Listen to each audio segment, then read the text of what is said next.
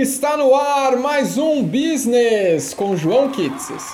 É um prazer gravar com um amigo meu. Ó, oh, muito bem, amigo. Que bonito, hein? Você viu? Bonito. Ou ex-amigo, como ele me chama. Promovido, hein? Não tão amigo meu. É, então estamos com o um amigo do João, Natan Janovic, é isso? Ó, oh, que chique. Ó, oh, Acertei? Pô, muito obrigado. Vamos. Máfia Russa agradece. Como amigo, eu tenho informações privilegiadas. Ele tem mais um nome que ele normalmente não comenta, hein? Ixi, até o final do programa a gente vê se a gente solta ou não. E eu, Bruno Piton. hoje o programa, vocês viram aí no, no, card do, do Spotify, sei lá de onde vocês estão ouvindo, é sobre Rent Brella. Se você não sabe o que é, a gente vai co contar exatamente o que é. Eu não quero dar muito spoiler antes, mas é uma startup sensacional do ex-amigo do João. Então, fique aí depois da vinheta, a gente vai contar, mas antes vocês já sabem, é, vamos para os nossos recados que vocês já devem decor ter decorado, mas vamos fazer, né? Não adianta decorar. Então, primeiro, vai lá nos nossos, nas nossas redes sociais, uh, comenta, compartilhe, fala para os seus amigos ouvirem, principalmente no nosso Instagram. Abrimos agora um grupo no LinkedIn, depois a gente deixa o, o link para vocês é, se olharem, se inscreverem, entrarem lá para a gente levar as nossas discussões para outro patamar. E não se esqueçam de dar cinco estrelinhas no iTunes, se você está ouvindo no iTunes, de espalhar a palavra para pelo menos dois amiguinhos, né, para eles ouvirem também. E se você parou por aqui por alguma indicação, a primeira vez que você está ouvindo, não sabe direito do que se trata, primeiro, seja bem-vindo ao business. Nós somos o podcast que fala o que você precisa saber para sair da colmeia com novas ideias, novas discussões. Né? A ideia aqui não é concluir nenhum assunto, a gente só quer dar insumos para novos começos, para novas vertentes aí para vocês conhecerem novas coisas sobre o mundo dos negócios, do empreendedorismo e por aí vai. Então agora sim podemos começar nosso programa. Editor, solta a vinheta, por favor.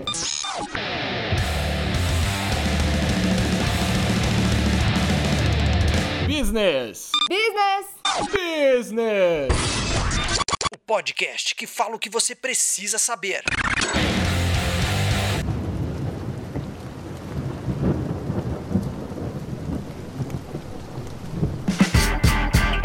Para começar, como a gente gosta de fazer, antes de sequer entrar no, na pauta, no assunto, é falar por que, que você, Natan, está aqui. Então, conta um pouquinho quem é você? Da onde. Tô aqui porque eu sou amigo do João. Ou, ou ex-amigo do João. Ou ex. É. Tô tentando aqui retomar minha amizade com o João. Pagando favor. Mas conta aí, da onde você veio, cara? Como que é essa história de empreendedorismo para você? É difícil conversar, né? O Natan tem uma vertente radialista, sabia? É mesmo? É... Essa voz bosta. o Natan, em viagens que a gente já fez junto, ele era o, o animador, o Silvio Santos. Silvio Santos da galera. Não, pera, de radialista para monitor da excursão é um caminho aí. Mas conta aí, Natan, quem é você? O que, que te trouxe até o presente momento? Bom, em primeiro lugar, muito obrigado pelo convite. É um prazer estar com vocês aqui do Business. Muito bom. Você é... viu a vertente radialista, Sim, né? Você viu? Ficou bom. Até o final eu anuncio aqui é, os patrocinadores do programa, dessa, dessa, desse episódio. É... Bom, acho que acho que fui convidado aqui, obviamente não pela amizade com o João, porque pelo visto estou devendo, mas a ideia aqui é contar um pouquinho da nossa história, um pouquinho de como que a gente chegou, é, aonde a gente chegou, o que estamos fazendo, como estamos fazendo é, e como tudo começou. Mas quem que é você? O que, que você fez? O que, que te trouxe até aqui? Você é administrador, você é economista, você não é tem, nada? Tem uns três dias aí é, para me ouvir? Que, onde você trabalhou? Sim. Ou nunca trabalhou? Que Perfeito. Que... É, Bom, começando do começo, quando eu, logo quando eu era bem jovem na escola, devia ter uns 12, 13 anos, uma vez a professora perguntou: O que, que você quer fazer da, da vida, né? Que que quando você... crescer. É, o que, que você vai ser quando crescer? Uhum. E aí eu respondi: rico. Estou falando miseravelmente até agora. E aí, e aí a professora falou assim: Desculpa, mas essa opção não tem. Eu falei, quais são as opções que tem? Ela falou, não, você vai ser médico, você vai ser economista, você vai ser advogado. Eu falei, mas eu quero ser rico. Ela falou, mas o que, que significa ser rico? Eu falei que o que precisar fazer para fazer, para ser rico, eu vou fazer. Só duas coisas que eu não faço. Eu não vendo drogas e não faço tráfico de pessoas. De resto, qualquer coisa tá valendo. E aí. Cuidado, hein? Cuidado, tem muita coisa Eu achei entre. que tem pouca restrição aí, hein? Bom, então depois vocês me falam essas novas oportunidades de, de vida aí que eu posso ter pela frente. Mas. E aí, com isso, quando eu tava já ali para me formar na, na escola, eu optei por é, ir para economia, porque eu achava que eu ia ser um desbravador dos mercados financeiros, é, ia fazer dinheiro é, especulando. Mas eu entrei na em economia em 2008, um ano perfeito para você ser um economista. Todas as previsões estavam erradas. E, e aí eu comecei a odiar o curso, tava, tava bem, bem chato, era muito teórico, e aí eu resolvi é, o que meus colegas falavam que era ir para o caminho mais fácil, que era fazer o curso técnico de economia, que se chama administração de empresas. É, mas que no meu caso eu achei que foi fantástico, me ajudou muito a criar uma bagagem que eu precisava para os desafios que eu teria pela frente. Logo no primeiro mês de faculdade, ainda em economia, meu pai chutou um dia a minha cama e falou: Não tenho filho vagabundo, vai trabalhar. Eu falei, pai, estamos em fevereiro de 2008, estou no primeiro semana de faculdade. Quem é o idiota que vai me dar um emprego? Não existe essa opção. Procura. Se em um mês você não arrumar, eu vou te arrumar um emprego. E aí eu falei, bom, tá bom. Imaginei que o emprego que meu pai ia me arrumar não ia ser dos melhores. E aí eu comecei a procurar estágio. Eu colocava estágio no Google, não tinha resposta. Porque era um período, a a crise estava no auge, então nenhuma empresa estava contratando, estava todo mundo mandando embora, de fato. Passou um mês eu não arrumei emprego, meu pai falou assim: Você não arrumou? Então você vai ter que trabalhar onde eu quero.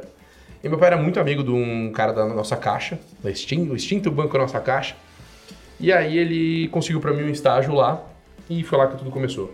Então, quando eu comecei na, na- no banco Nossa Caixa, eu comecei na área de contratos do banco. E aí vocês já podem ver que pelo, pela marca, pelo primeiro emprego, o Natan já é um senhor de idade. né? Estagiou na nossa caixa, nosso banco, vamos lá. Olha no Banespa, né? Glorioso É, Banespa. Exatamente. Metade dos ouvintes nem sabe o que é a nossa caixa, mas beleza. Nossa Caixa era o banco do estado de São Paulo. Sim. E aí, vou encurtar muito essa história, mas é, quando eu tava com oito meses de Nossa Caixa, o Banco do Brasil comprou o Banco Nossa Caixa. E do Banco do Brasil, literalmente todo mundo é concursado, inclusive estagiários. E aí veio a notícia que o meu contrato de estágio seria rescindido, Aquele porque eu não era contratado, porque eu não era é, concursado. E aí, o, o- eu já, na época, eu já eu tinha um bom relacionamento com o pessoal do banco, até porque na área de contrato eu atuava com muita gente. E aí o diretor me chamou e falou assim, cara, é, você vai ser mandado embora como estagiário, mas eu consigo te colocar como terceirizado. Escolhe uma área que você, que você quer ir, porque aqui eu não tenho terceirizado, mas em qualquer área do banco que tiver, você vai. Aí eu peguei um mapa lá das áreas do banco, olhei, olhei, olhei e falei, segurança bancária. Ele falou, pô, interessante. O que que você quer fazer na segurança bancária? Dá tiro. Aí eu falei, pô.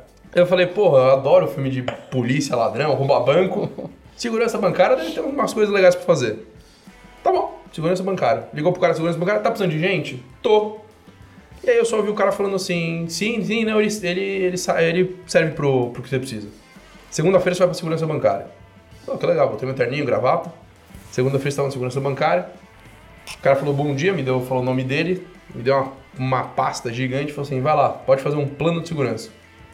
Eu falei, desculpa, cara, mas que cacete que é um plano de segurança? Ele falou, não é possível que o analista pleno de, de segurança não sabe o que é um plano de segurança.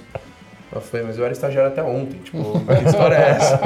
Ele falou, não, cara, aqui você foi colocado como pleno, então a partir de agora você é pleno, se vira aí. Você vai ter Aí que foi entregar. pro Google, plano de segurança banco. Aí, bom, aí comecei a. Falei com um cara de um lado, do outro, comecei a, a me virar nos 30 lá pra fazer. É, e eu aprendi, eu gostava do que eu fazia, adorava o que eu fazia. É, naquela época o João ainda era meu amigo, então ele deve lembrar como eu me divertia. Era início de uma amizade, não era? como eu, como eu me divertia na- nas minhas funções. É, e olhando hoje o passado, o, o Steve Jobs falou bastante disso numa palestra em Stanford. Muito mais fácil quando você olha para trás do que quando você olha para frente. É, e uma das coisas que eu fazia muito lá na segurança bancária era toda a parte de atendimento de ocorrência. Então o que, que era isso? Assalto, arrombamento e sequestro. Então eu peguei até caso de sequestro lá. E, e isso me deu um, uma, um senso de, primeiro, urgência, porque na hora que o bicho tá pegando, você tem que largar tudo e vai fazer. Segundo, tranquilidade, então ficar nervoso não vai adiantar em absolutamente nada. E muita loucura, porque eu, no auge dos meus 20 anos, é, já tinha uma responsabilidade muito grande por uh, chegar até o ponto, uma vez, é, de vidas e eventualmente em jogos, que era, que era o caso do, do sequestro. Então, me ajudou muito. E aí, bom, é, depois que eu estava na segurança, uma das coisas que eu fazia, que era plano de segurança, é, teve muitos recusados pela Polícia Federal. E aí meu chefe chegou para mim e falou assim, olha, vai lá na Polícia Federal e negocia com o cara para aprovar isso. E existem jeitos tradicionais, ortodoxos e não ortodoxos de fazer isso. Obviamente, por ser um banco público, a gente era todos os métodos tradicionais. Então era ir lá conversar com o delegado, tentar entender qual era o motivo que fez com que ele recusasse esse plano. E muito bem, peguei meu carro e rodei aí o estado de São Paulo inteiro atrás das delegacias para entender o motivo que os caras recusavam. E eram motivos muito absurdos. É, tinha toda uma, uma questão ali que eles queriam beneficiar as empresas de segurança. Então, numa agência de 30 metros quadrados, eles pediam quatro vigilantes, que é uma coisa que o banco não tinha condição de fazer. E aí eu fui, conversei com, com cada delegado, explicava a situação, mostrava que realmente não fazia sentido. É, e eu consegui ter um bom desempenho nisso. É, e isso me abriu os olhos para comercial. Foi bom. Meu bisavô era vendedor, meu avô era vendedor, meu pai era vendedor. Só falta eu ser vendedor e, pelo visto, alguma coisa tá, tá me chamando aqui para isso. Você pegou a Barça e foi vender na porta a porta. e aí, passado um tempo na segurança, o Banco do Brasil chegou também e falou: olha, na segurança bancária não vai mais ter é, terceirizados. E aí, uma área do banco, que era a área que administrava os contratos, me falou: bom, você, como estagiário, fez os contratos, Agora que o Banco do Brasil chegou, tá na hora de rescindir todos eles. Volta aqui e desfaz tudo que você fez. E aí eu fiquei três meses na, na área de contratos do banco, é, desfazendo todos os contratos que eu tinha feito durante oito meses como estagiário. E, e aí nessa hora eu falei, bom, daqui a pouco o Banco do Brasil vai chegar aqui também e eu tô na rua. E aí apareceu um programa de estágio numa empresa e que foi muito engraçado, porque na época eu já era analista pleno, ganhava. e em nenhum momento ele pensou em prestar um concurso, né? ah, É, foda-se, não, não, isso- tudo bem. Eu tinha muita pressão até do, do meu chefe, do pessoal ao meu redor, porque obviamente eu era um moleque com muita força de vontade. Então até foi curioso, quando eu era estagiário lá na área de contratos, primeiro mês, eu um menino novo, né? Porque pega até mal isso quando está numa repartição pública. A média de processos que os funcionários faziam ali por semana era 13, 17, eu fiz 45. É, você vê que não funciona, né? E aí, não, os caras me chamaram pra conversar e falaram, meu, qual que é o teu problema? O que, que você quer? O que, que você quer com a gente aqui? Porque os caras começaram, eu comecei a mostrar que dava pra fazer. Eu era menino novo, eu não tava entendendo que, que- por, que, que, por que, que só dá pra fazer 13? Dá pra fazer 45. E, e aí eu, eu fui instruído a dar uma diminuída no ritmo, porque o pessoal começou a ficar muito incomodado com... Foi fortemente aconselhado, né? Sim. Você vem de carro, Natan? Ah, aquele ali é seu carro, né? E aí, bom, então, aí apareceu uma oportunidade de um programa de estágio. E aí eu cheguei em casa e falei, bom, é, pai, acho que vou sair do banco, vou virar estagiário. Ele falou, qual que é o seu problema? Você bateu a cabeça? O que, que, que acontece com você? Eu falei, não, pai, eu quero ir para área comercial, acho que é uma, uma mudança importante na minha trajetória profissional. O banco não vai me levar a nada, já, o que eu tinha para fazer no banco eu já fiz. É, não vou fazer concurso, então a área comercial tá me chamando, é para lá que eu vou. Meu pai falou assim, bom, você quer área comercial? E qual que é essa empresa que você vai? Eu falei, o teu concorrente. E ele falou, porra, tem que ser bem no meu concorrente. E aí eu falei, pai, até agora é, eu era o filho do Moacir. Agora tá na hora de eu ser o Natan. E o único lugar que os caras realmente não vão nem querer ouvir falar teu nome era o teu concorrente. E aí eu fui, prestei o processo seletivo, acabei passando. E, e aí foi que acho que daí sim que a minha história realmente começou. É, eu tinha um chefe que era muito louco. É, meus amigos na época, o João inclusive, é, me zoavam muito por causa disso, que eu realmente admirava demais esse cara. É, eu sofria bullying por causa disso. É, mas o cara era muito louco, ele era diretor na época. É, muito rápido ele virou vice-presidente da empresa, era uma consultoria francesa muito grande. E, e o cara me carregava junto com ele pra cima e pra baixo, onde ele ia, ele me levava junto. E aí foram altas aventuras, mas que foi um, um de grande aprendizado. Então, logo no começo que eu tava lá, eu acho, acho que ainda era estagiário, é, ele me chamou e falou assim, Natan, eu tenho um problema. Eu falei, pois não, como pode ajudar? Eu tenho duas reuniões pra fazer. Aí eu falei, bom, qual que eu desmarco? Não, não, você não vai desmarcar. Uma você vai fazer no meu lugar e a outra eu vou fazer. Eu Falei, como assim? não, não, tem um encontro de vice-presidentes do mundo inteiro pra discutir sobre SAP.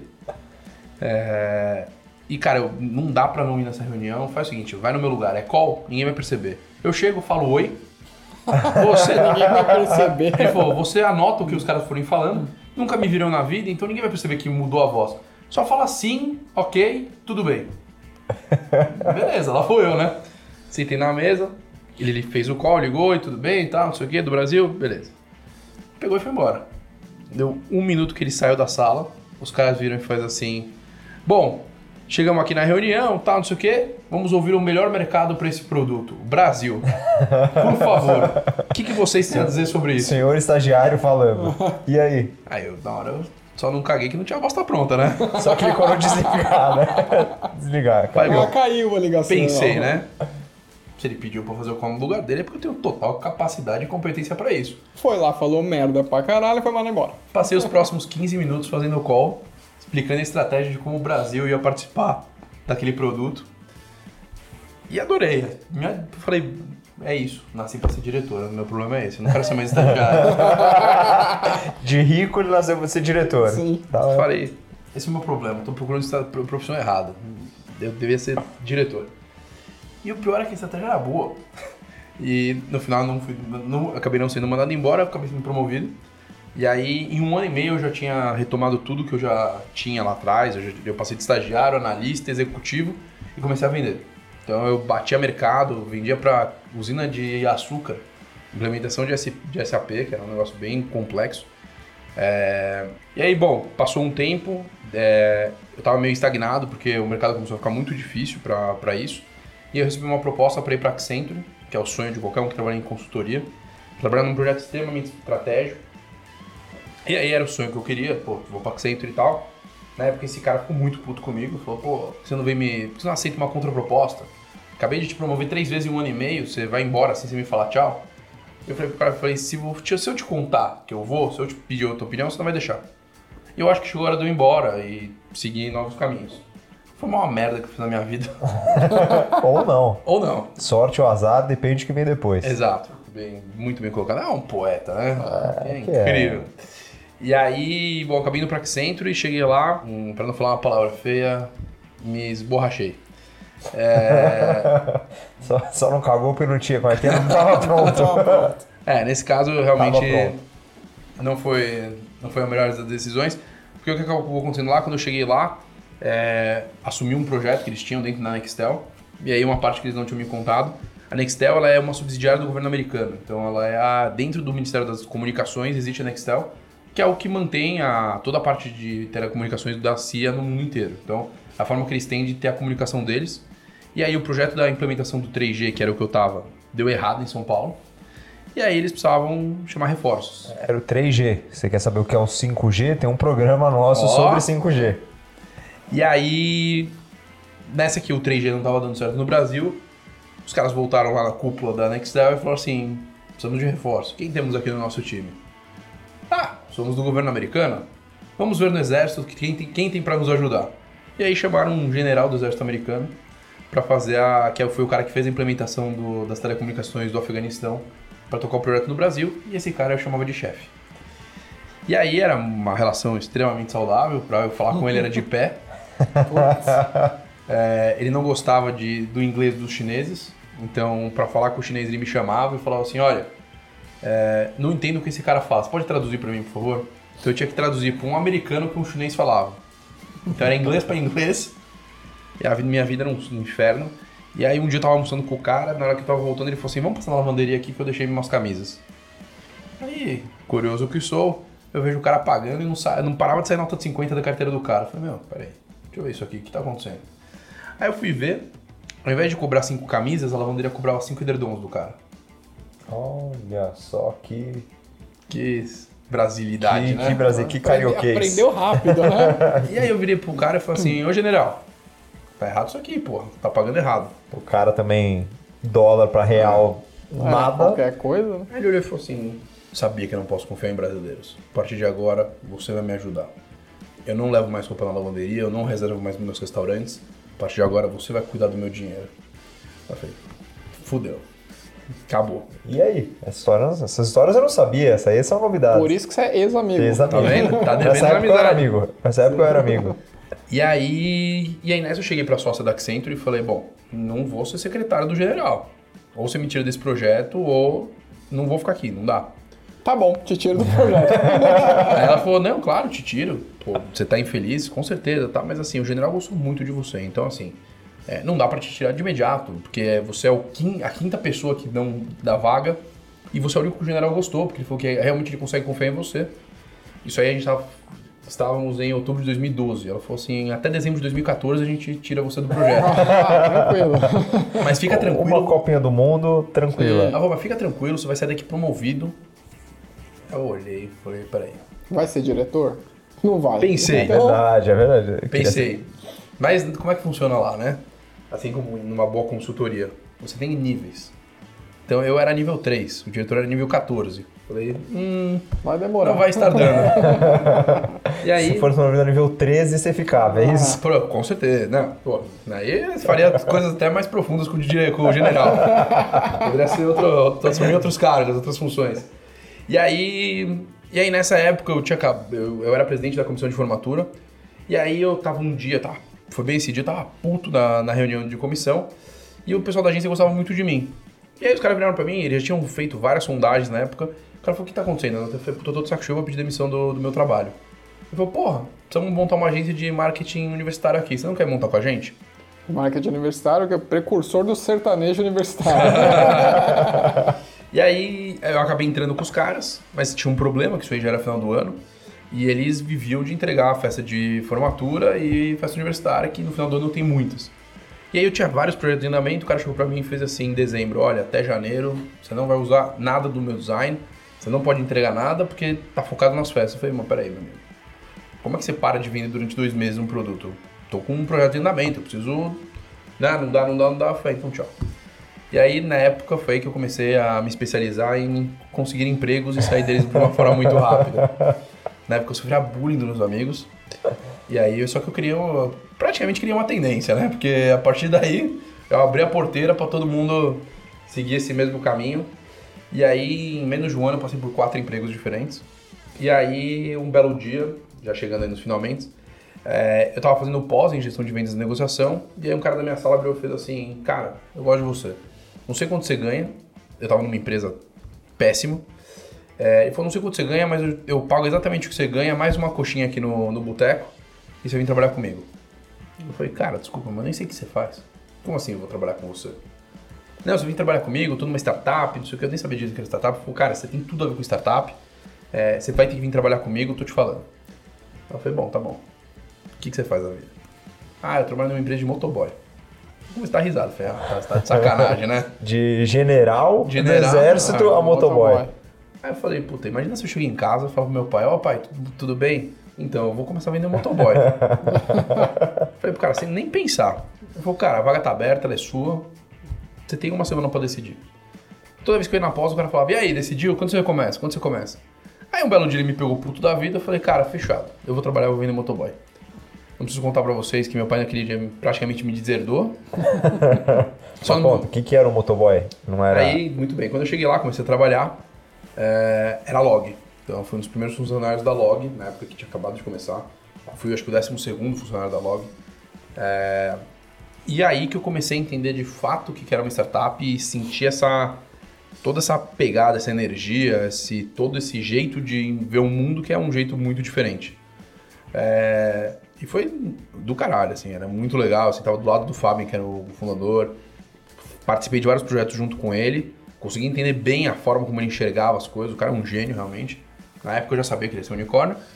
E aí, chegou o final do ano, eu tava infeliz porque a, a forma de vender deles tinha mudado bastante. Então eles estavam muito mais focados no B2C do que no B2B, que era o que eu queria fazer. E aí eu falei, bom, eu tava indo pra Índia na época, eu falei, eu vou pra Índia, eu vou pensar na vida lá e na volta eu vejo o que eu faço. E aí, nesse meio do caminho, Vou limpar a merda com a mão lá, tranquilo. Acontece? E aí no nessa que eu pedi demissão da Log, eu acabei eu comecei a receber várias propostas muito interessantes. Eu tinha três. E aí na hora que eu tava voltando do, eu já tinha na época é, eu tinha, tinha tido uma ideia de uma empresa muito complexa, que hoje eu vejo que talvez até faz sentido, mas na época nenhuma, nenhum sentido. Eu tinha apresentado para um fundo e na hora que eu estava na escala da volta, já com a decisão tomada para onde eu ia, eu recebi um e-mail de um fundo falando, Natan, queremos conversar com você. Eu falei, porra, os caras querem investir no meu negócio. Tô feito. Botei meu terninho e fui lá conversar com os caras do fundo. Na hora que eu chego lá, veio um cara, um gordão, tudo desajeitado, sujo, babando praticamente. É, E o cara começa a conversar comigo e tal, e queria saber da log, como é que era, como que não era. Eu falei, puta merda, o que, que esse cara quer comigo, né? Não é, não, meu, ne- tava com o PowerPoint aberto, o cara não queria nem ouvir falar do negócio. Eu falei, cara, desculpa, mas. Ele falou, não, não. é, eu percebi que você não veio aqui pra falar sobre você, mas eu tô adorando essa conversa. Eu sou CEO da 99 Motos e eu quero muito que você assuma a área comercial do, da 99. Falei, cara, eu não vou voltar pra trabalhar com motoboy, eu não quero isso pra mim, chega, eu já tô de saco cheio. Falei, mas me fala, por que você tá de saco cheio? Que, como você acha que deveria ser? Eu falei, eu queria fazer isso, isso, isso, isso, isso. Quantas pessoas você precisa? Aí Eu dei o número. Aí você virou diretor, que era o que você queria. Quanto você quer ganhar? Falei eu queria, obviamente ele não pagou, mas eu, pelo menos eu falei. eu falei. E aí ele falou, cara, você tem carta branca, faz a sua estratégia, eu, eu, acho que faz sentido o que você tá me falando, vambora. E aí eu assumi a direção comercial da 99, que era um puta desafio, foi um puta upgrade na minha carreira. É, E aí realmente foi um- uma aula, porque lá é, eu praticamente peguei a empresa do zero. A 99 já existia, mas ela era, o sistema era muito ruim, então é, quando esse fundo investiu neles, eles pararam durante três meses para refazer o sistema. E os- que era tão ruim que eles tiveram que realmente parar, eles não conseguiram manter em paralelo. Então quando eu entrei, tinha acabado de ressurgir a empresa, e óbvio que cliente não espera três meses para você refazer o sistema. Então eu tinha que começar tudo do zero e fazer, e a gente não tinha dinheiro, a Log já era um monstro na época.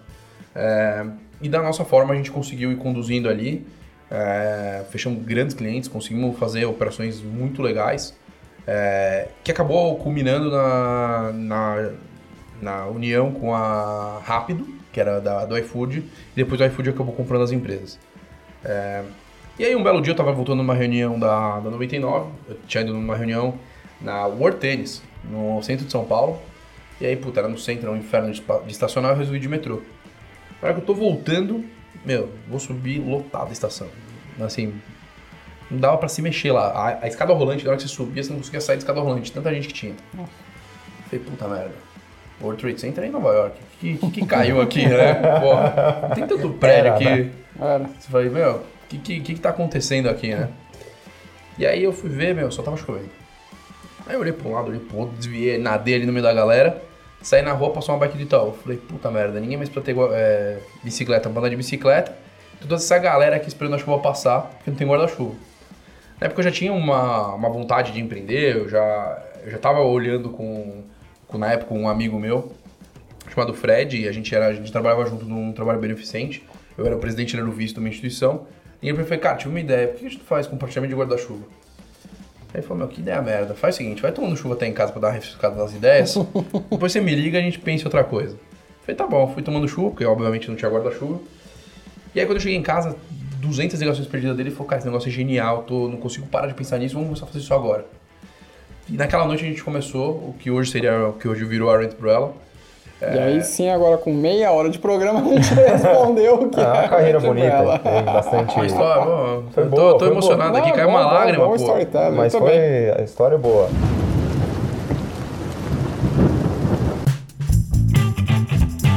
Então o que, que é a Rent Umbrella? Perfeito. O que é a Rent Umbrella? A Rent Umbrella é a primeira empresa do mundo a fazer compartilhamento de guarda-chuva em larga escala. Então, basicamente, o que a gente faz é a gente sempre cria ecossistemas de compartilhamento de guarda-chuva que consistem em quatro pontos: prédios comerciais, estabelecimentos comerciais, transporte público e privado. Então, a nossa ideia qual que é? Independente de onde você esteja, para onde você vai, você vai sempre ter onde pegar o guarda-chuva e onde devolver. Então, você não precisa mais ter o guarda-chuva, porque você sempre nos seus trajetos vai ter um à sua disposição. E vocês cobram por isso ou não? O nosso modelo hoje a gente começou cobrando, que é uma coisa até comentando com nossa audiência empreendedora, é muito importante. Então, uma das coisas que quando você vai falar com o investidor, ele quer que você valide o seu produto e não dá para validar nada de graça. Então, quando você chega pro cara e fala assim, validei e tem muita demanda. Ah, mas quantas pessoas compraram? Não, não, eu dei de graça. Meu, você pode fazer o melhor brownie do mundo. Se você distribuir de graça, de graça todo mundo pega. Agora, quantas pessoas estão dispostas a pagar por isso? Então, no primeiro momento, a gente cobrava as locações para mostrar que realmente as pessoas estão dispostas a pagar, mas nossa ideia sempre foi fazer de graça. Então, a gente sempre acreditou é, que o compartilhamento em si ele pode ter alguém pagando que não a pessoa que está usando o serviço. E hoje é de graça. Então, hoje é de graça, as primeiras 24 horas são sempre grátis. Se o cara não devolve 24 horas, ele paga dois reais, ele pode ficar mais 24 horas. Não devolveu mais dois reais, mais 24 horas. Se não devolveu, a gente entende que não vai devolver mais, cobra 34 reais o guarda-chuva do, do usuário. Então, no modelo de vocês, quem que paga o negócio de vocês? Quem que sustenta tudo isso? São algumas frentes que a gente tem de, de receita. Então, existem três fontes principais de receita hoje. É, uma delas é o patrocínio. Então, a gente tem patrocinadores que é, nos ajudam nessa a manter a ação. E aí eles estampam guarda-chuva, estampam a São máquina, algumas- estampam é. o app. Isso. São algumas cotas de patrocínio que a gente chama. Então existe a cota Master, que é o guarda-chuva, que atualmente é em São Paulo é a Unimed. É, e a gente faz campanhas de lateral. Então as laterais da máquina a gente também vende mídia nelas. E aí são patrocinadores que eles têm um horário um pouco diferente para o negócio. Então eles usam a gente mais como mídia mesmo, eles querem estar presente nos prédios que a gente tem a máquina, nos lugares. É, e nessa linha de mídia teve uma campanha que foi genial, que foi o filme da Mary Poppins, né? É, a gente fez o retorno da Mary Poppins. Então todo mundo que pegava o guarda-chuva durante a promoção ganhava ingresso para ver o filme. Muito Legal. legal, genial. Então, genial. tem um apelo muito forte, porque é, o símbolo máximo da Mary Poppins era o guarda-chuva. Uhum, ela chegando de guarda-chuva, É, né? Então, foi, foi uma campanha muito interessante. Na época, a gente não fazia ainda. É, a gente não queria fazer nenhuma campanha, nenhuma ativação, mas a gente entendeu que era uma oportunidade que a gente tinha que pegar. Então, foi uma que, uma que a gente fez. Outra fonte de receita que a gente tem, que é outra possibilidade, são empresas que oferecem o compartilhamento de guarda-chuva para os funcionários. Então a gente tem alguns cases muito legais, a gente já tem hoje o Nubank, Porto Seguro, a Johnson Johnson, a B3, o, o Albert Einstein, a CDB, é, que os caras entendem que é, existe uma necessidade de ir de um prédio para o outro, de dar um conforto para o cliente. Então eles bancam o serviço para que essas pessoas sejam atendidas pela, pela Rent Umbrella. É, e existe uma fonte de receita também, que é, é praticamente irrelevante, mas é, ainda assim é uma fonte de receita, que é multa e não devolução de guarda-chuva. Então a gente acaba usando praticamente tudo para realmente repor os guarda-chuvas no ecossistema e, e tem um custo de atendimento. Então às vezes as pessoas não enxergam isso, mas é, quando o cara esquece de devolver o guarda-chuva, a primeira tentativa que ele tenta é deixa eu tentar devolver. E existe um custo para a gente poder fazer esse atendimento. Então a multa que a gente cobra é para repor o guarda-chuva, então tem o custo de ir até a máquina, colocar esse guarda-chuva no lugar do que foi retirado e também de dar atendimento nos casos do cara de alguma forma contatar a gente O cara para falar sobre passou isso. lá dos três dias, ele quer devolver, né? É, acontece muito. Então assim, ah, é, eu esqueci no Uber, mas agora eu achei. Posso devolver? Mas o que essa pessoa não entende é que assim, pô, você já tá uma semana com o guarda-chuva. Se eu deixar a máquina com guarda-chuva a menos, muitas pessoas vão deixar de ter o serviço porque você tá com o guarda-chuva sei lá onde. Então, uma, uma das coisas que a gente é, preza é eu preciso rapidamente substituir esse guarda-chuva. Então, a partir do momento que esse cara não devolve, eu já coloco outro na máquina. Então não adianta ele me devolver porque já tem um outro guarda-chuva no lugar daquele. É, e, e uma dúvida, é, o- a gente vê muito modelo de compartilhamento é, baseado em você deixar o dinheiro lá e ir usando. Né? Então, acho que o patinete e bicicleta é o melhor case disso. Você recarrega para poder usar. Zona azul, a mesma coisa. É, o que fez vocês não irem para essa linha ou não- essa pergunta não, não faz sentido nesse momento? Não, faz muito sentido. É, exi- existiu uma tentativa de fazer compartilhamento de guarda-chuva. A gente ainda estava pré-operacional, então os caras acabaram lançando antes da gente, que foi na China, é, que eles faziam compartilhamento de guarda-chuva dockless, nesse modelo que você falou de é, pré-pago. É, na China funciona muito bem isso hoje, então todos, os- tanto que é, modelo na China compartilhamento é uma coisa absurda, muito mais avançado do que qual- qualquer outro lugar do mundo. Então lá, literalmente, eles compartilham tudo. Tudo lá é compartilhado hoje. É, existe um compartilhamento de bola de basquete, existe um compartilhamento lá de, é, de roupa, tudo que você pode imaginar, Que casaco. susto. Por um momento achei que ele ia falar outra coisa. De roupa. É, Mas roupa, cara, pra mim, é muito bizarro, cara. Não, o que eu imaginei era mais, né? É, sim. You was crazy, Alfalfa! É, isso tem outras formas de você conseguir também. É, então, na China é é super avançado esse modelo e, e é- a base dele é realmente essa questão do, do pré-pago.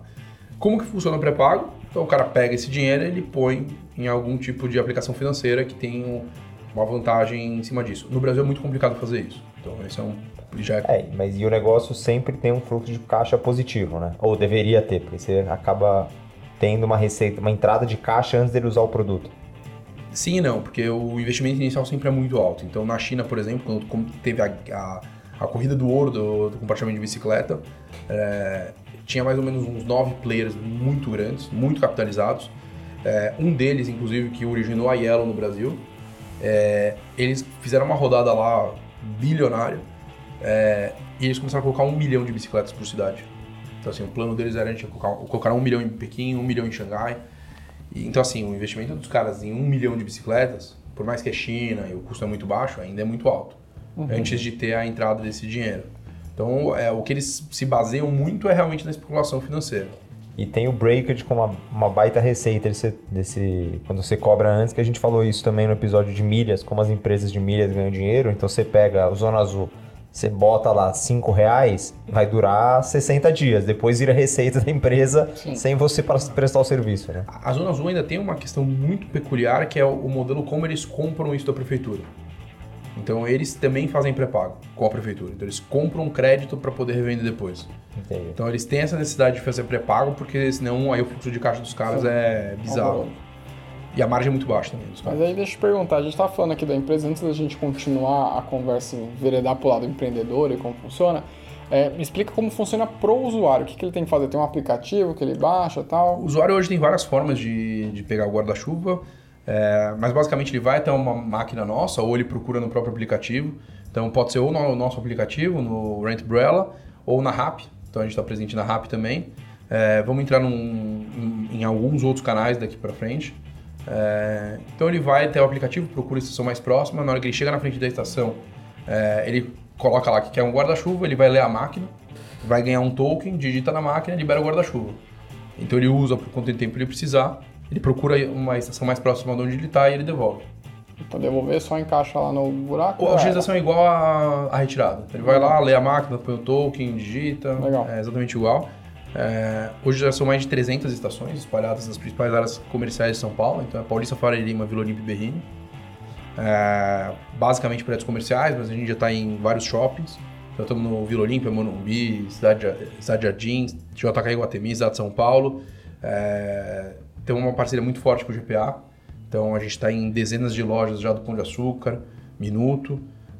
Estamos em mais de seis universidades, então estamos no INSPER, GV, IBMEC, FMU, AMB, São Judas. É, vamos entrar agora no metrô, então é, tem uma capilaridade grande aí para o usuário poder pegar e devolver o guarda-chuva. Falando especificamente do metrô, o metrô, pelo menos algumas saídas que eu já fui, não sei se são todas ou se foi uma coincidência, tem- já tem também umas máquinas de venda de guarda-chuva, né?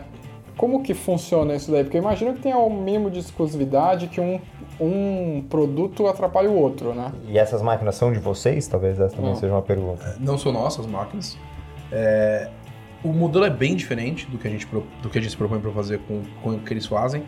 É, a gente entende que tem uma, uma diferença no comportamento de- do usuário nosso pro deles e vice-versa.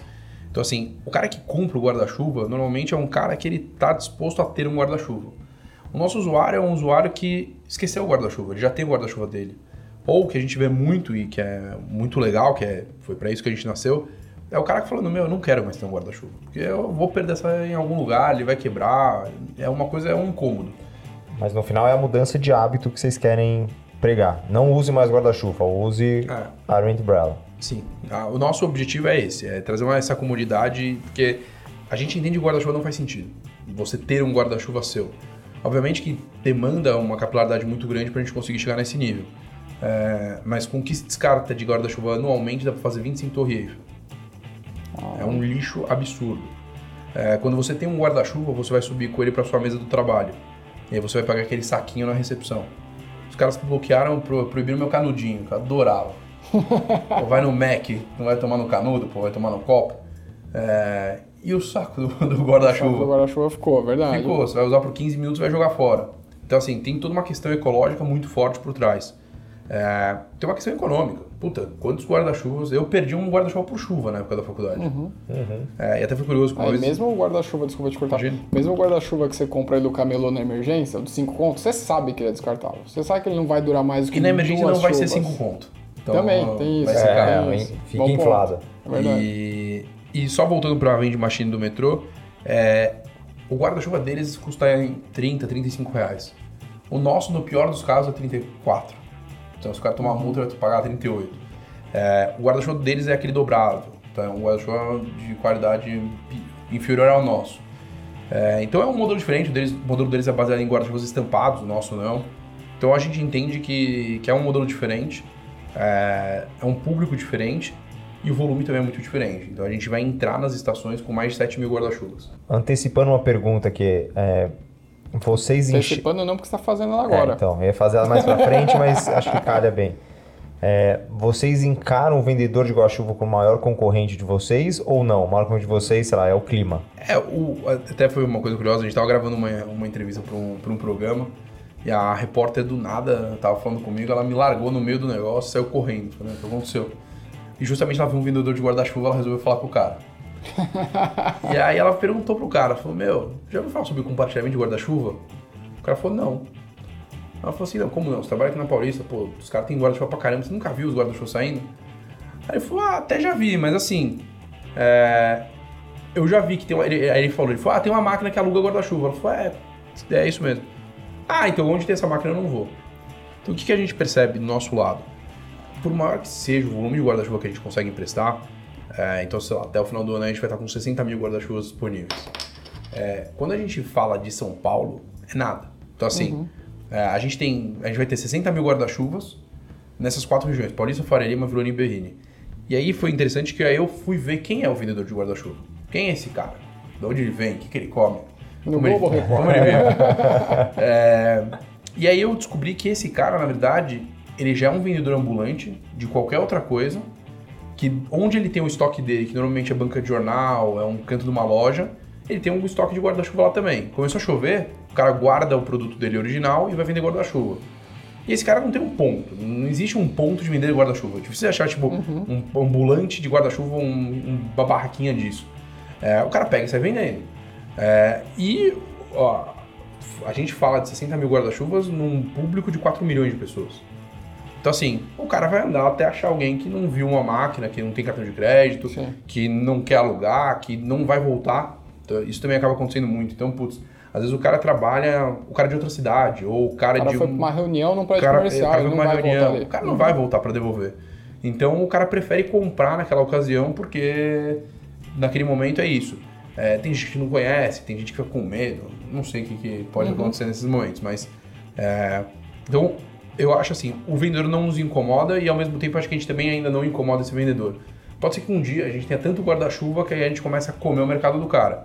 É, mas eu acho que demora muito para esse dia chegar, porque realmente sempre vai ter lugar que a gente não vai ter estação, porque muitas vezes a gente não tem interesse comercial no ponto. Então, às vezes é um prédio muito pequeno.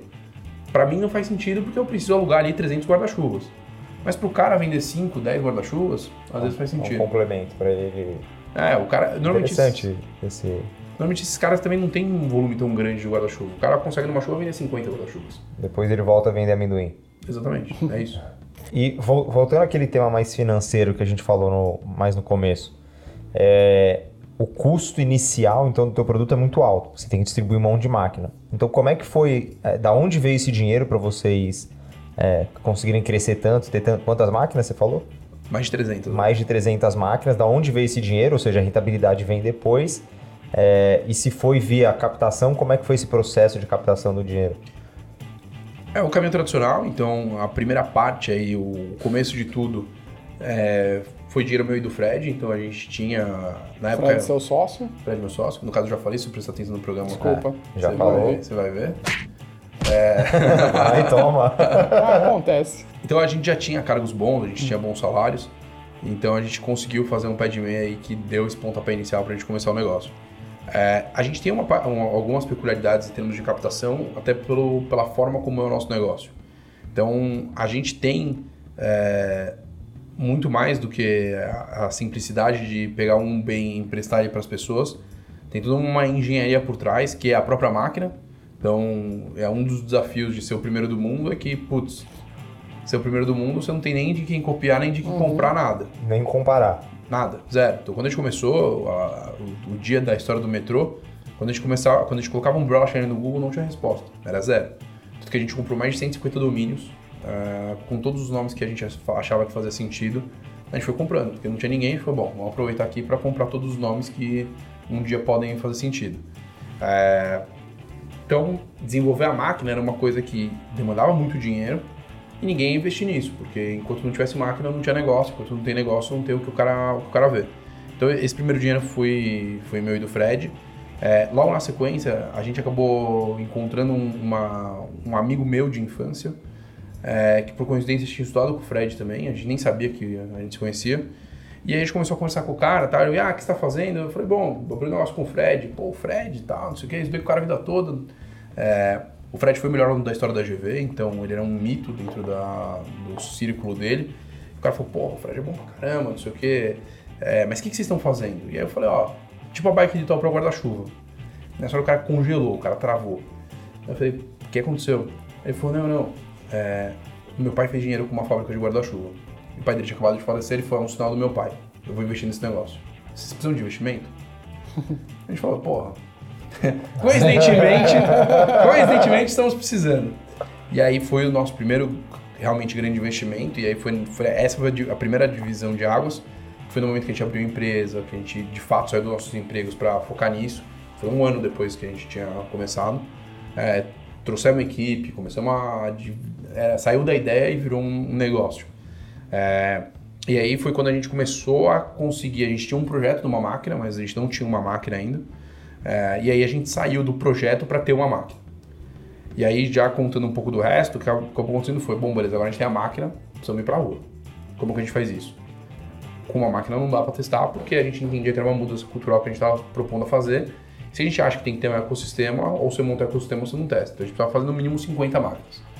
E a gente fez uma nova rodada de captação. Aí já entrou alguns investidores anjo na história. É, e a gente conseguiu colocar 50 máquinas. Foi quando a gente validou o produto, fizemos uma ação com a Disney e tal. É, e aí a gente começou a ter muita dificuldade de vender o patrocínio, porque quando a gente chegava no- nos grandes anunciantes, os caras falavam, cara, você não tem nada ainda. Tipo, como, onde você vai colocar minha propaganda? Eu falava, não, eu vou ter 350 máquinas na Faria Lima, pode mas cara, você tem 50, puta, você vai fazer mais 300? É, grandes empresas, elas não conseguem se relacionar bem com startups, elas não conseguem entender como funciona, não acreditam e tal. E aí eu, a gente chegou, foi um período bem complicado, a gente falou, bom, tá na hora de a gente fazer 350 máquinas. Saímos para captar de novo, é, e aí nessa hora é muito importante realmente é, que ao longo do processo você consiga criar muita conexão, muito contato, porque é esses caras que vão te ajudar.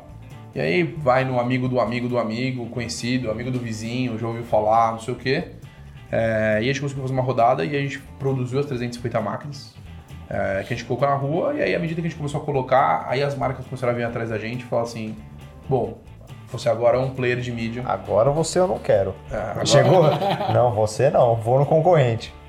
É, no nosso caso a gente recebe braços né? abertos, faz o que, o que for necessário aí. Sem guardar rancor, né?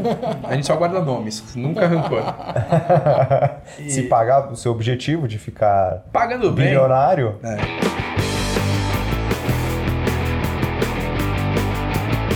bom, você falou aí de, de- da dificuldade em construir a máquina, já que não existia nada parecido, né?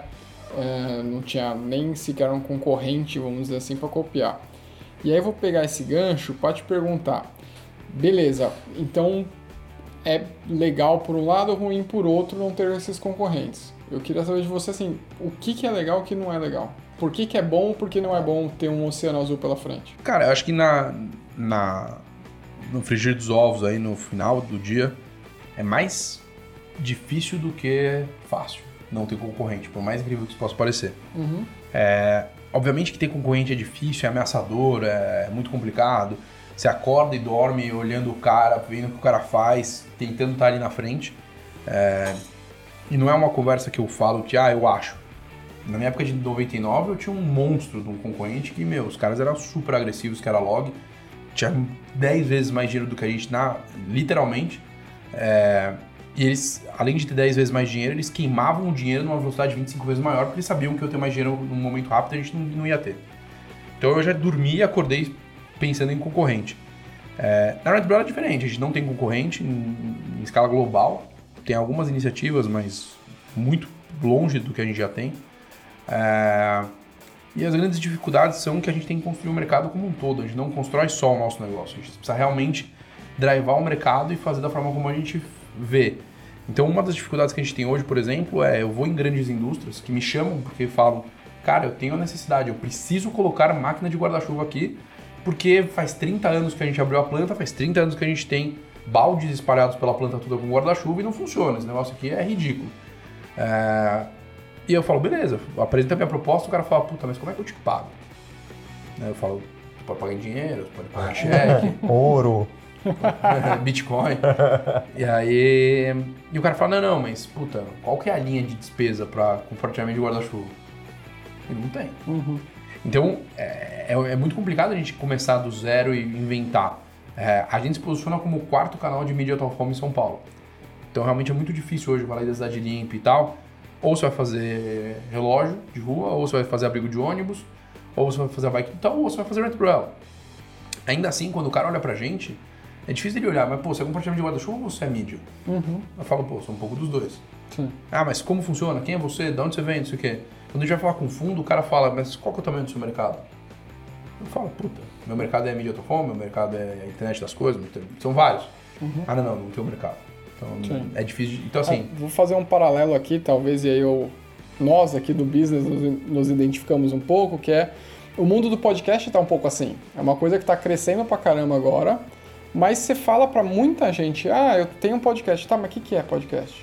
Sabe? Então acho que é um pouco disso. E aí quando entra um player tipo Globo, né, é, é por um lado é, a gente é- pode ser negativo, porque é um puta concorrente que entra pra arrebentar com tudo, né, entra pra ser líder de qualquer coisa, mas por outro lado, quando a sua avó sabe o que é podcast, isso me ajuda muito também. Então não sei se sim, com certeza. É, no nosso lado, como uma startup, hoje a gente, acho que em muitas coisas a gente não é uma startup. É, mas tem um lado que é, puta, a gente é uma empresa que precisa de captação de recursos de terceiros, para falar de uma forma não. é, e não ter mercado para esse cara é muito problemático, porque quando o cara vai fazer análise de risco dele lá, se ele vai investir ou não na gente, a planilha do cara não existe. Então quando a gente chegava nos fundos e falava para ele o que a gente fazia, é, os caras falavam, cara, não consigo pre- preencher minha planilha com o que você tá me falando, porque isso aqui não faz. É muito diferente de tudo. Então, se a gente se compara, por exemplo, ao patinete, o modelo dos caras é totalmente diferente. O patinete, puta, ele não vive de mídia. A receita do cara é outra. Sim. O custo do cara é outro. a- o investimento é diferente. Então, você, com quem que eu te comparo? Ah, talvez com os caras que compram mídia, mas você, não tem um ativo, é- o ativo é seu, você dá manutenção. É, e aí, eu, no meio dessa história toda, o cara olha pra mim e fala assim: Ah, mas peraí, você tem uma fábrica? É, eu tenho uma fábrica. Então você é fábrica ou você é serviço? Então, realmente, ser pra, pra gente chegar nesse oceano azul, a gente acabou tendo uma série de dificuldades que faz com que se- sejam vários oceanos azuis nessa história toda. É, e acaba sendo muito complicado, porque a gente precisa realmente ensinar para todo mundo que- que- o que somos, o que fazemos e onde queremos chegar. Então, no final, vocês são uma empresa de tecnologia, logística, mídia e, guarda-chuva. e fábrica. E fábrica de hardware. E- Verdade.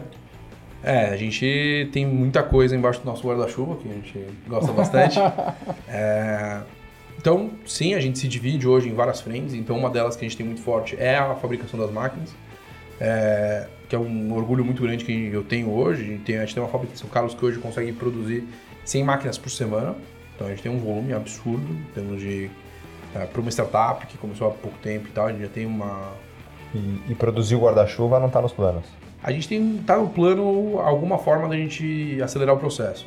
Produzir inteiro eu acho que é impossível. É, não existe fábrica de guarda-chuva no Brasil. O que existe muito é os caras que trazem uma parte e fazem a outra aqui.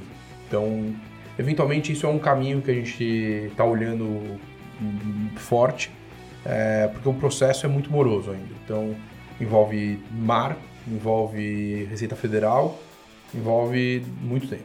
Então, queremos encurtar esse, esse prazo até para facilitar na venda. É, já falando do guarda-chuva, a gente também tem uma área de importação e exportação dentro da empresa.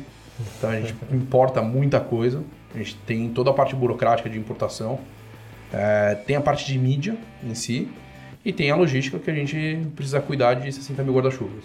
Então, tem atendimento ao usuário Sim. que reclama. e atendimento ao usuário que reclama. Então, é, a gente tem várias empresas, vários, várias atividades dentro da mesma empresa. Então, isso também torna ainda mais complexo o nosso negócio. Então, uma pergunta que você já deve ter respondido um milhão de vezes. É, tá bom, mas e na seca? E O que, que quando vocês não fazem? chove? É, e quando não chove, o que, que vocês fazem? A gente se posiciona muito como o. Até mesmo essa parte de mídia, que é onde a gente se posiciona, ou os contratos que a gente chama de sob demanda, que é esses contratos corporativos, a gente não vende a chuva, a gente vende e se chover. Então o que acaba acontecendo é, o que esses caras querem no final do dia é, se chover, eles têm proteção. Então eles não estão preocupados única e exclusivamente no momento que tiver chuva. Estão preocupados que, se chover, eles querem ter uma proteção para o usuário deles. Até porque, teoricamente, e você corrija-me se eu estiver errado, é, você está solucionando um problema para as pessoas justamente que não pensam no e se chover. Porque ela sai de casa sem o guarda-chuva. Se todo mundo andasse que nem em Londres com o guarda-chuva pendurado no braço, você não ia ter negócio. Então talvez acho que pode ser por aí mesmo. Tudo bem, a gente tem, falando especialmente em São Paulo, a gente tem as épocas de chuva muito forte, mas chuva acontece no ano todo, né? É, então acho que talvez tenha um pouco de- desse discurso também, né? É, tem alguma. Eu já ouvi tantas essas perguntas que eu tenho algumas linhas de resposta. Imaginei que já foi Então, dezenas de vezes. ah, Uma das respostas é essa, que é, olha, eu sou um player de mídia, eu sou um cara que resolve um problema para se chover. É, tem essa parte que você falou que realmente é muito forte, que, putz, eu sou uma comodidade, então eu tenho que estar ali na eventualidade, não pode ser a regra. É, tem uma outra resposta que eu dou bastante, que é, futebol da Globo só é de quarta e domingo e é a maior cota de mídia da TV, o cara de terça não vai aparecer, ele só vai aparecer quarta e domingo. Mas tá bom, ali a conta do cara fecha. Tem uma outra questão nossa que é muito forte também, que pra gente também faz muito sentido, que é o quê? Como uma ativação de mídia, é genial você ter a não aparição. Então o que, que significa isso? A partir do momento que eu tenho dois meses ali de seca, vamos chamar assim, que não é 100% seca, ela chove pouco, mas chove. É, tanto que, abrindo parênteses, é o nosso maior índice de utilização. Pelo que você falou, então, puta, no meio de julho, tá 15 dias sem chover, chove, ninguém tem guarda-chuva. Então a gente estoura é, naquele dia, é o que a gente mais aluga no ano. É, o que acaba acontecendo é, o período de não aparição pra gente é muito saudável também, porque hoje a bike do Itaú, depois de 8 anos na rua, ninguém vê. Você passa por ela, é uma bicicleta, não é mais a bike do Itaú. Vira paisagem do, do cenário ali, né? Exatamente. Uhum. Agora, quando você tem um guarda-chuva diferente que tá entrando ali na tua cara, que tá batendo na sua frente, você olha um. Que nem agora, a gente tem. é, A, a Unimed acertou muito no- na estampa, ficou, ficou lindo os guarda-chuvas que eles fizeram. É, eles fizeram toda uma inspiração na mãe natureza e colocaram folhas de, de árvore. Então, tem a parte. Tem alguns que são bananeiras e outros que são samambaias. É, você vai ver um e vai falar, puta, que legal, esse guarda-chuva é diferente. Na hora que 10 baterem na sua cara, que você tá andando na Paulista, vai ter um monte igual, você vai falar, o que, que é isso aqui que tá acontecendo? E aí o impacto da ação aconteceu. Você falou, puta, é a Unimed que tá proporcionando guarda-chuva pra cidade inteira. É, Então esse período é o que a gente precisa também do nosso lado para oxigenar a ação. Então, daqui a pouco a Unimed vai querer fazer diferente. Puta, vamos tirar um pouco as plantas e não fazer qualquer outra coisa. Então, a gente como um player de mídia é saudável essa não exibição por um tempo. Deixa eu fazer uma pergunta só pra gente não fugir. A gente falou agora há pouco do, do atendimento ao cliente, e você falou de, pô, o cara, sei lá, perdeu no Uber, ou coisa do tipo, quer devolver depois. É, eu tenho uma outra situação que eu não sei como vocês resolvem, que é quando, sei lá, aluguei um guarda-chuva e por algum motivo ele quebrou. Como, como que rola isso? Por incrível que pareça, ou não, é, os nossos usuários eles são extremamente educados e o comportamento com a gente é incrível. Assim. A gente até hoje é, tivemos menos de cinco casos de vandalismo em máquina e em guarda-chuva tivemos são centenas de milhares de locações, a gente não teve mais do que 50. Então realmente a utilização é muito boa, a nossa base de usuários gosta muito do serviço, então eles prezam pela qualidade do- dos guarda-chuvas em si. É, acaba acontecendo eventualmente e a gente faz uma análise. Se a gente vê que foi vandalismo, a gente cobra. Se a gente vê que foi acidente, que eventualmente aconteceu, tem coisas que acontecem. É, pode ser comigo eventualmente. Sim. É, aí a gente não cobra do, do usuário. Então a gente tem esse trabalho de analisar o que, o que acabou acontecendo e a partir daí a gente toma uma decisão se cobra ou não. Pelos termos de uso, qualquer dano ao guarda-chuva é suscetível à cobrança. Legal. É, mas a gente também opta por é, ser. um- a gente quer ser uma empresa legal. E a gente acaba sendo. Então a gente tem um bom senso de tipo. Putz, realmente foi um dia que choveu. te- te- Aconteceu um dia que choveu muito, muito. É, e acabou ventando muito. Então teve vários guarda-chuvas que acabaram virando. É, e todos na mesma região. Então a gente viu ali que era uma situação de entre prédios, que bateu um vento sei lá da onde, e que os guarda-chuvas acabaram quebrando. Então são situações atípicas que a gente também não penaliza nossos usuários. Legal. E indo para o futuro, é, qual que é o futuro da Umbrella? Tem projetos que você já pode adiantar? O que, que vocês imaginam? Vai continuar nesse caminho? Tem produtos adjacentes que vocês querem lançar? Vão lançar um guarda-sol? Vão lançar outras coisas? A gente vê que tem um caminho muito longo ainda em cima de guarda-chuva. É, desde o nosso primeiro PowerPoint lá com o nosso investidor anjo já tinha um slide que é o produto On The Beach. Então, exatamente o que a gente faz na, no- na Paulista a gente poderia fazer na praia. A máquina é a mesma, só muda o tamanho do guarda-chuva, que é um guarda-sol. A fábrica que eu compro o guarda-chuva faz guarda-sol. Inclusive a especialidade deles é guarda-sol, não é guarda-chuva. Então, pra mim, Era, porque agora fabricam mais guarda-chuva. Graças à Umbrella. o guarda-sol sempre esteve na nossa conta, mas tem uma série de complexidades que vou falar só uma delas, vocês já vão entender, prefeitura. Então já dá para entender o tamanho do, do, do problema que é. É, E tem muito espaço no guarda-chuva ainda. Então, é, o Oceano Azul traz algumas vantagens, obviamente, e uma delas é que não tem grandes players no mundo fazendo isso hoje. Ainda mais do jeito que a gente faz, na escala que a gente faz. Então tem algumas iniciativas muito pequenas, é, com modelos de negócio que pra gente não, não faz tanto sentido. É, então é, eu abri o mapa com o Fred e vamos analisar quais mercados que são os melhores do mundo pra gente. É, e a gente acabou de fazer uma captação, a gente tá indo pra Nova York no primeiro trimestre ainda de 2020. Olha só a informação quentíssima, Exclusiva. exclusiva. E então a gente vai inaugurar, em, vai começar a prestar o serviço lá. E, e a ideia é que a gente realmente consiga fazer uma expansão internacional rápida, é, olhando sempre para países, nem só para cidades, para que a gente consiga dominar o maior número de mercados possível. É, porque a gente entende que da forma como a gente faz é um business para um cara só, não tem espaço para dois. Legal.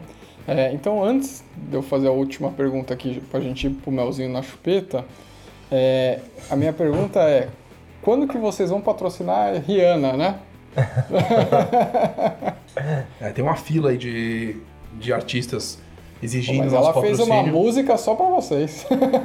Tem uma outra música também que foi feita só pra gente, que até eu pedi até pro meu, pro meu marketing, se eles tiverem me ouvido, por favor, lembrem de mim. É, que é It's Raining Man. Também, verdade, também, verdade. também, tem várias. Com uma virgularia genial. It's Raining Man. Então, Guarda-Chuva é. Eu que gosto de sertanejo também, é muito lembrado em várias músicas.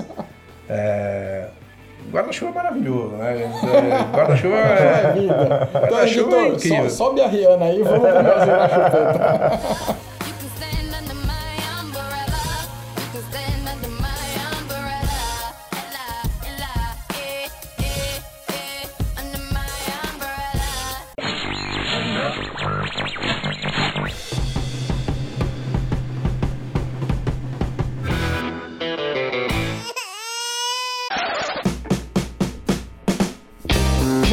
Então vamos começar o nosso quadro. Ele já é mundialmente famoso, está indo para Nova York, a gente já alcançou Todo o mundo mundo todo. já conhece. Ah, o mundo todo, cara. Que é o nosso melzinho da chupeta com as nossas indicações. Antes de começar, na verdade, a gente- eu acabei comendo bola aqui. Dá as suas redes sociais ou da Rentbrella, como a gente encontra, quero saber mais. Rentbrella. Só tem eles. Rent de aluguel em inglês, R-E-N-T. Brella de umbrella, de guarda-chuva em inglês, B-R-E-L-L-A. LLA. Tudo junto, sem hífen, Tudo sem junto, nada. sem nada. Instagram, Facebook, LinkedIn. É, estamos aí à disposição. Legal. É, então, e também agradecer a sua presença aqui. A gente não agradeceu, muito mal educados. É, mas obrigado, cara, por ter é, compartilhado a sua vivência aí e por ter contado a sua história aqui. E a gente torce muito para que dê certo. Já está dando certo o Rent Umbrella. Já deu, já deu. Já deu. Mas vamos lá então, vou começar é, com o Melzinho na Chupeta. Eu tenho duas indicações nessa semana. Uma é um perfil no Instagram chamado Coaching de Fracassos, que eu acho maravilhoso. Ele pega esse conceito de coaching, bem trouxa, bem babaca, e desvirtua ele. Então, ao invés de mensagens motivacionais do tipo, ah, não desista, acredite em você e tal, ele faz o oposto. Ele fala, você é um fracasso. E é muito engraçado, cara. Tem um vários posts. Vou pegar aqui, vou abrir aqui é, para dar um exemplo. Então, chama coach de fracassos. Não é coaching, é coach de fracassos. É, e aí temos, por exemplo, aqui. Já tentou acreditar em você? Nem tente. Ou é, tem um que eu gosto muito que é coach nem a gente. Ou o caminho é longo, mas a derrota é certa. Enfim, são várias mensagens Bem motivacional. motivacionais desse Deixa eu ver tipo. um empreendedor aqui e você tá passando coisas Ah, desmotivacionais. Mas, mas é eu isso? acho bom, acho bom. É, no início é difícil, mas no final dará errado. E são diversas desses que eu acho engraçado. Então você tá ali rolando o feed e vem uma mensagem de, que eu acho curiosa no mínimo. E meu outro melzinho, minha outra indicação é um joguinho de celular chamado Energy. Energia em inglês. Procura lá, é o primeiro que aparece. Que ele é um puzzle meio tipo ligue os pontos. Que basicamente assim, o primeiro ponto ele é o ponto onde sai a energia. E os diversos outros pontos, tem fase que tem um, tem fase que tem 10 pontos, você precisa conectar e levar aquela energia para todos aqueles pontos através de ligações. Não- é bem difícil explicar sem ter o visual, porque ele é muito visual, obviamente, mas é, putz, é um quebra-cabeça bem tranquilinho, não precisa nem de dados, dá para jogar uma fase em 30 segundos ali, dando aquela matinal que a gente sempre fala. Tranquilo. Dá Já pra as jogar... flexões. É, exato, dá pra jogar no metrô, porque não precisa dos dados, tá? Um quebra-cabeça bem legalzinho, bem tranquilo e é bom pra esse momento rapidinho. Mas vamos lá, próximo. É, eu vou no tradicional, no mainstream, vou. Netflix. Não. vou indicar o filme do Coringa. Achei maravilhoso, não sei se vocês já viram. Ah, é legal que até o programa sair já vai ter saído de cartaz também, Já vai, mas aí assistam no, no Netflix, na Apple TV. Cara, que filme foda. Não vou dar mais spoilers, mas assistam, o filme é muito foda. É, eu gostei bastante também. Muito foda. Então vamos lá, Natan. Bom, minha dica é, é um filme também incrível, é uma lição de vida, eu acho que é um filme emocionante. Ele traz praticamente tudo que a Sessão da Tarde Tô vendo um consegue, sorriso na- no rosto dele, que vai falar, porra. consegue trazer. É... Não, tô brincando. Tem um filme que é muito interessante, é um filme velho, foi difícil de achar, inclusive, chama Os Primeiros 20 Milhões. É, é um filme bem década de 90, que, que conta a história de um cara que foi fazer marketing numa, numa faculdade nos Estados Unidos. E quando ele chega lá, ele fala: Quero pegar um projeto. E aí os caras meio que dão risada, porque é uma faculdade técnica. E o cara fala: Me dá um projeto, me dá um projeto. Os caras falam: ah, tem um computador de um dólar aqui para você fazer, 100 dólares para você fazer. Que é um projeto que ninguém queria fazer. E aí o cara fala, beleza, esse é o meu projeto. Então o cara não tinha nem ideia do que estava acontecendo ali. E ele acaba montando um time para fazer, pra fazer o projeto. É, e tem toda uma, uma lição empreendedora ali por trás. É, é, é incrível que esse filme tem quase 20 anos. E, e depois de muito tempo inventaram um computador muito baseado no- na tese do filme, é, que é o Raspberry, que tem muitos elementos do que os caras na época colocaram ali como um, um caminho. Então é um filme bem interessante. Primeiros 20 milhões. Os primeiros 20 milhões. Muito bom. Tem, tem Netflix, tem essas paradas, você Não sabe? tem, é difícil de achar porque esse filme é, é o dos vencedores. Então, é, o primeiro desafio é achar o filme. Sem ser pirata, hein? É. Tem que ir na locadora. Sim, locador que existe. eu vou falar bastante, pra você. É, eu vi ele na faculdade, então já faz 10 anos quase. E aí eu gostei tanto do filme, eu falei, eu quero esse filme. Não achei. Depois de 5 anos eu achei o DVD dele. Então hoje eu só tenho em tem? DVD. Então vão lá na, na Rent Brand e fala, eu quero os meus 20 milhões emprestados. Sim, boa. Então é isso aí, gente. Muito obrigado por ter ouvido, por ter ficado até aqui. Novamente, estamos com um grupo novo no LinkedIn. A gente vai deixar o link aí na, na descrição do episódio. Entrem lá para a gente ter novas discussões. Não se esqueçam de comentar, compartilhar com os amigos. Se quiser falar alguma coisa, falar com a gente, mandar algum recado é, no Instagram, Business Podcast. E, Nathan, tem algum último recado? Choveu? Rent pra ela. Muito bom. Então é isso bom. aí. Tchau!